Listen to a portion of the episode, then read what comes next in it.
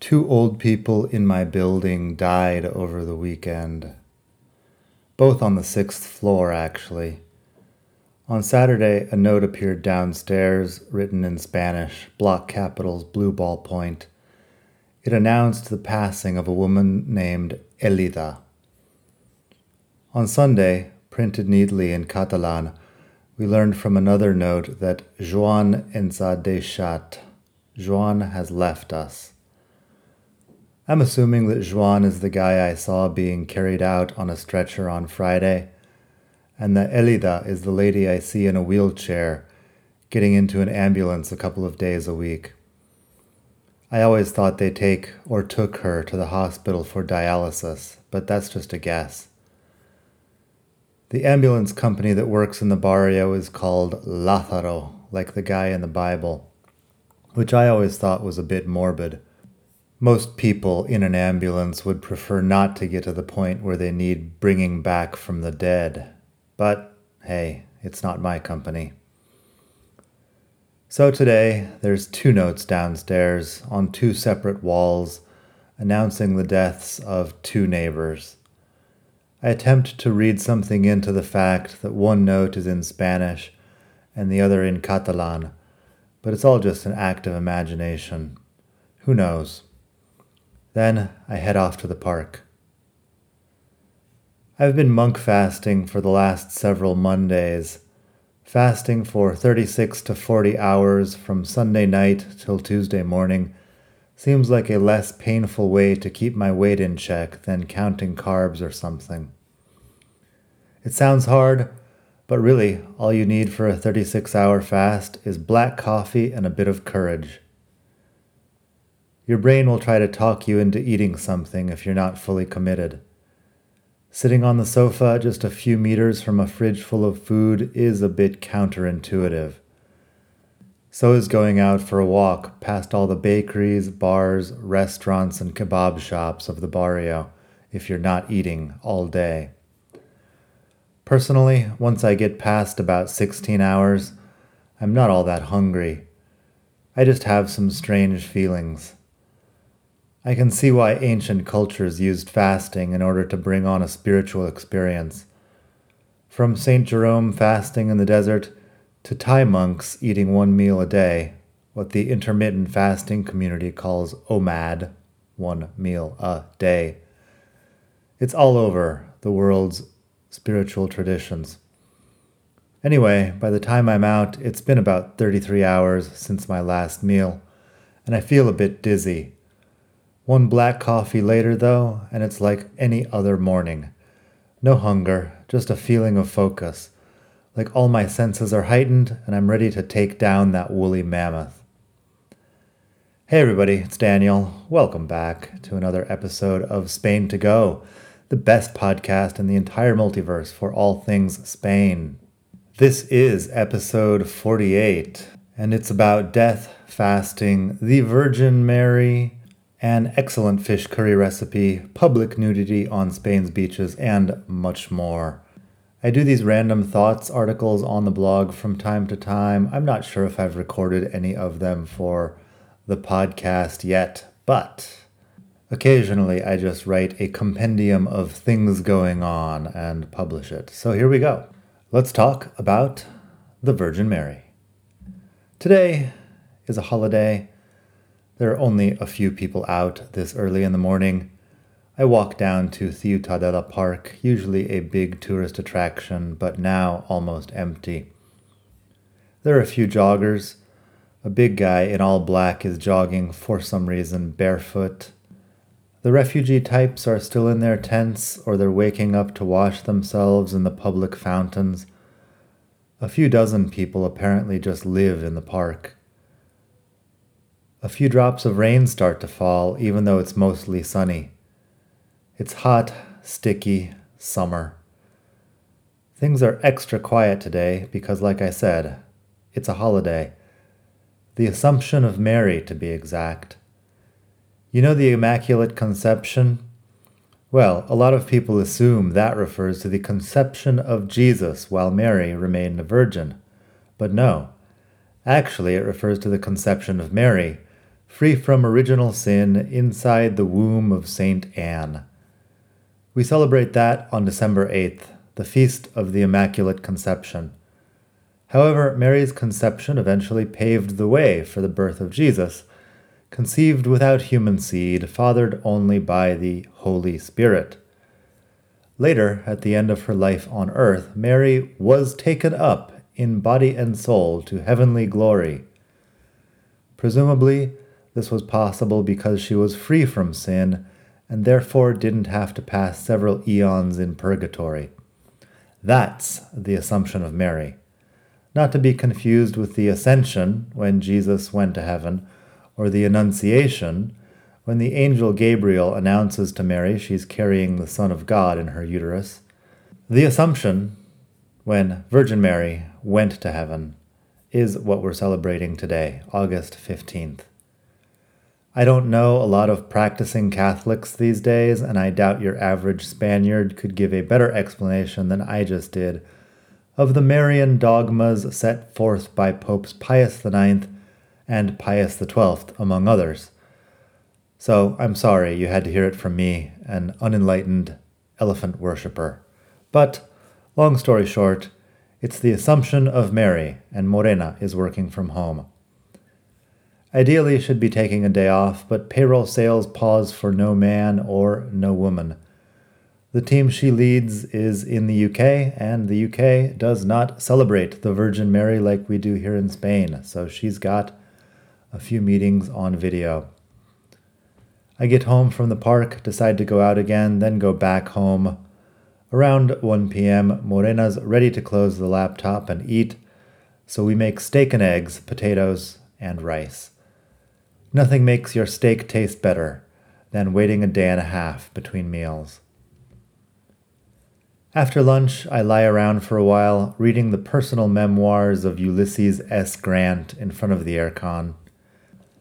Grant's descriptions of the Mexican War are interesting confirmations of my history-sucked hypothesis. His nonchalant descriptions of people being blown up are pretty grisly. Then he says, for example, that they all have to hurry to leave Veracruz before the yellow fever outbreak that happens every year decimates the army. Americans were tough people back in those days and used to seeing death all around them. Around 5 o'clock, Morena is still in meetings and I go for a bike ride. I decide to turn north for a change, or not north per se, but what I call north. All Barcelona is arranged on a grid, between the beach and the mountains, so most of the longest streets are parallel to the coast. What I call north is basically northwest, in the direction of the mountains, but living in Phoenix and Madrid, I got used to calling things north and south, and old habits die hard. Riding north, in any case, I'm soon in Gràcia, where they're doing their annual neighborhood block party. It's not really Assumption of Mary themed. Mostly it's famous because the streets are decorated with large fanciful scenes made of papier-mâché. There are also typical giant costumes, occasional concerts, and plenty of public drinking. I guess it's fun for some, but I've always been a bit underwhelmed. Am I the only one who thinks Barcelona is overrated? Probably not, but Barcelona truthers are certainly in a minority. Michael Booth, whose book about Scandinavia I read for my recent trip up to the Swedish Utopia, that would be episode, God knows what, 45 it looks like, of the podcast. He said, for example, in his book, all those lists of the best cities to live in are always made up of places with clean streets, cycle paths, and touring productions of Phantom of the Opera, like Born or Toronto. It is never the really scintillating, stimulating places like New York or Barcelona. Scintillating, stimulating, like New York or Barcelona. I'm not sure what to make of that. It is mighty scintillating, I admit, stepping through puddles of old urine every time I leave the house in the morning. Watching out in case I get pickpocketed or worse, wandering between dilapidated buildings in search of overpriced coffee, sweating through 2 or 3 t-shirts a day. Maybe I'm the wrong person to talk about it, but people ask me all the time, having lived in both, do I prefer Madrid or Barcelona? And the answer is always Madrid. I even wrote about it back when I was doing the Lonely Planet thing. They commissioned an article about whether I preferred Madrid or Barcelona. I tried to be wishy-washy and not come down on one side or the other, but the editor insisted that I choose, and I chose Madrid. It's better. Anyway, up in Gràcia, someone's spray-painted "Tourists go home" in block capitals on a lot of the busiest street corners. Some Catalan kid, presumably, who spent his whole allowance on spray paint. I always wonder about the mental gymnastics that the tourists go home people manage to pull off. Have they never been on vacation? Or are they special little snowflakes who somehow manage to blend in with the locals everywhere they go? I don't know. Maybe they're just dumb. A few blocks uphill, near Park Güell, there's a Casa Ocupa, an old Guardia Civil barracks full of squatters, who have put up a banner saying, "Ni turistas, ni especuladores, ni ricos." Tourists go home, refugees welcome. That would be no tourists, no real estate speculators, no rich people. Tourists go home. Refugees welcome. I don't like it when signs tell me what to do. Then again, as a 6-foot-tall, bearded, ginger immigrant business owner, I'm not really sure where I fit into the leftist hierarchy of evil bad guys ruining the city. Most people who see me probably think I'm a tourist, but I may in fact be the capitalist oppressor. Or maybe I'm giving myself too much credit, here sweating through my second t-shirt of the day. Back in Gràcia, they're about to start a parade. There are the gigantes, some guys dressed in all white with bells on their espadrilles, people playing bagpipes, drummers, and for some reason, several people on horseback, all waiting around for police to close off the street. I walk my bike through all the pedestrians and the huge piles of horse shit, past more tourist go-home graffiti, then hop back into the saddle and coast downhill to my favorite bar in Born. My first few months of sobriety, I had no idea that most places serve alcohol-free beer, but they do, and it's not bad. At least part of the reason I spent so much time drinking in the past was because I wanted an excuse to be outside, and one can only have so much coffee in a day. Born is empty. A lot of people are probably on vacation, celebrating the Assumption of Mary at some remote beach, or in the Pueblo, or ruining someone else's city with their evil tourist euros. The rest are up in Gràcia. August is always a quiet month. A lot of things are closed for those famously long European vacations. Even the news is boring. This week, things are so slow that I've seen several articles about the worrying decline in nudism on Spanish beaches. It's even gotten to the point that the nudists are offended by people in normal swimwear invading their spaces. Officially, you can practice public nudity wherever you want. It's constitutionally protected free speech, at least according to the legal interpretations of online nudists. I would try to confirm that before just walking down your street naked, if I were you. But in practice, legal or not, naked people want to be naked, surrounded by their own kind. And that flimsy piece of nylon covering your junk is ruining their vibe. I wonder if the fact that everyone on the planet is now carrying a high-definition camera with them has something to do with the decline in nudism and toplessness on Spanish beaches. In any case, younger generations just don't seem to be interested. Or is it that younger people aren't as interested in being natural as people a few decades ago were?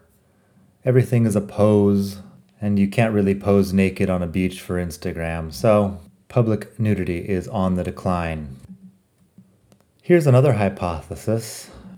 Maybe the fact that there are 7.2 trillion hours of new pornography online every day has made nudity just a completely different proposition now than it was in the past.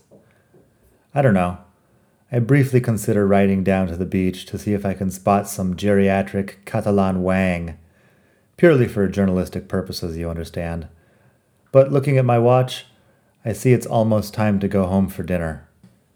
Morena's making her famous coconut milk fish curry, and that's a big event for me. Lacking any other way to end this series of random thoughts, here's the recipe. Sputter some mustard seeds and a little bit of coconut oil, then add a couple of slivered onions. Sauté for a few minutes, then add a tablespoon or so of tomato paste.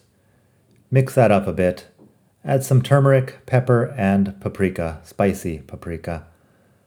Then add your fish. We used salmon this time. Cook the fish for a couple of minutes on each side, then add a cup of coconut milk and simmer for a few minutes more until the fish is done. Serve with rice and vegetables. I'm not sure if this is an authentic Kerala recipe or what. They certainly don't have a lot of salmon out there in Trivandrum. But it definitely works with salmon as well as mackerel and probably other types of fish. I bet you never thought you needed your salmon floating in coconut milk before now, but try it. You'll see. It's great. Anyway, Mark Kurlansky in The Basque History of the World just drops fish recipes into several chapters of his book. And he's a real serious writer. Not like me. I'm barely a writer at all. Just a hungry wanderer through piss-filled alleys, recording my random thoughts while on a constant search for coffee or other hydration. That's all I've got for today. Hope you're doing well wherever you are. As usual, I'm Daniel from beautiful, scintillating Barcelona. Wrapping this up for now. As long as we're here, though, let me give you a little call to action. Please subscribe to this podcast wherever you listen to podcasts. I'm on Spotify, Apple Podcasts, YouTube, in a special section of my Spain to Go YouTube channel. Actually, no, it's not called Spain to Go on YouTube. It's called Learn Spanish with Daniel on YouTube. And you can also learn some Spanish from me. That's exciting. I'm making more videos these days about Spanish. I've got, I don't know, about 50 up there already, I think, talking about vocabulary, grammar, and much more. Just Google Learn Spanish for Daniel or check the description here. I'll put in a link. Anyway, that's one way you can support the podcast. You could also go to expatmadrid.com and read some of my writing. A lot of my articles make it onto the podcast as a narration, but a lot of them also just stay on the blog. I recently wrote about the history of romantic love, for example, and I talk about how technology is changing our ways of relating to each other. It also presumably changes how people see themselves naked, which could have something to do with the worrying decline in public nudity. Maybe read that article and find out. It is on the blog. It is called A History of Romantic Love, From Exodus to OnlyFans. That would be the book of Exodus in the Bible. I go in depth in that one. Anyway, it's kind of a fun thing you could check out. I might record it for the podcast eventually, or I might not. You could go to expatmadrid.com/donate, and you could send me some money. I am drinking a lot of coffee these days, as well as sparkling water, non-alcoholic beer, things like that. Tonic water is actually a pretty good substitute for gin and tonic. Just leave out the gin, and it's quite refreshing. Anyway, that's another way you could support me, expatmadrid.com/donate. Buy me a virtual tonic water, or a virtual whatever you want, virtual agua con gas. You could go to expatmadrid.com/contact and write me a message. Write about whatever you want. I love hearing from people who listen to the podcast. There are more every day. The number is still not huge. So if you write to me, you've got a 100% chance of receiving a reply at this point. Later, if I end up getting a larger audience for this, it will be more difficult to reply to everything. So you might have more of a wait if you're writing to me, I don't know, in 2025 or something. Right now, summer 2023, I got lots of free time to respond to podcast listeners. I've written a dozen books. You don't need to buy any of them because they're all for Spanish people trying to learn English, Spanish-speaking people trying to learn English. And if you've been listening to my podcast till this point, you definitely do not need my help learning English. However, you might have Spanish-speaking friends who would enjoy receiving a copy of my books. I've got books from Inglés Básico, starting from absolute zero, all the way up. My guide to colloquial English, which explains all kinds of sexy, dirty things that you might hear on the streets or between the sheets, as well as, you know, the typical expressions about food, jobs, death, family, whatever. There's lots of stuff in there. It's called Inglés Coloquial, Vocabulario y Expresiones Esenciales, or something to that effect. I don't have a copy right here in front of me. I don't remember exactly the subtitle. Inglés Coloquial, in any case, colloquial English. You can check out everything from me on Amazon. Just make sure you spell my name correctly when you put it into the Amazon search. Daniel Welsh, W-E-L-S-C-H. Nothing more for today. Nada más por hoy. I hope you have a great day wherever you are in the world. And till next time, hasta la próxima. Bye.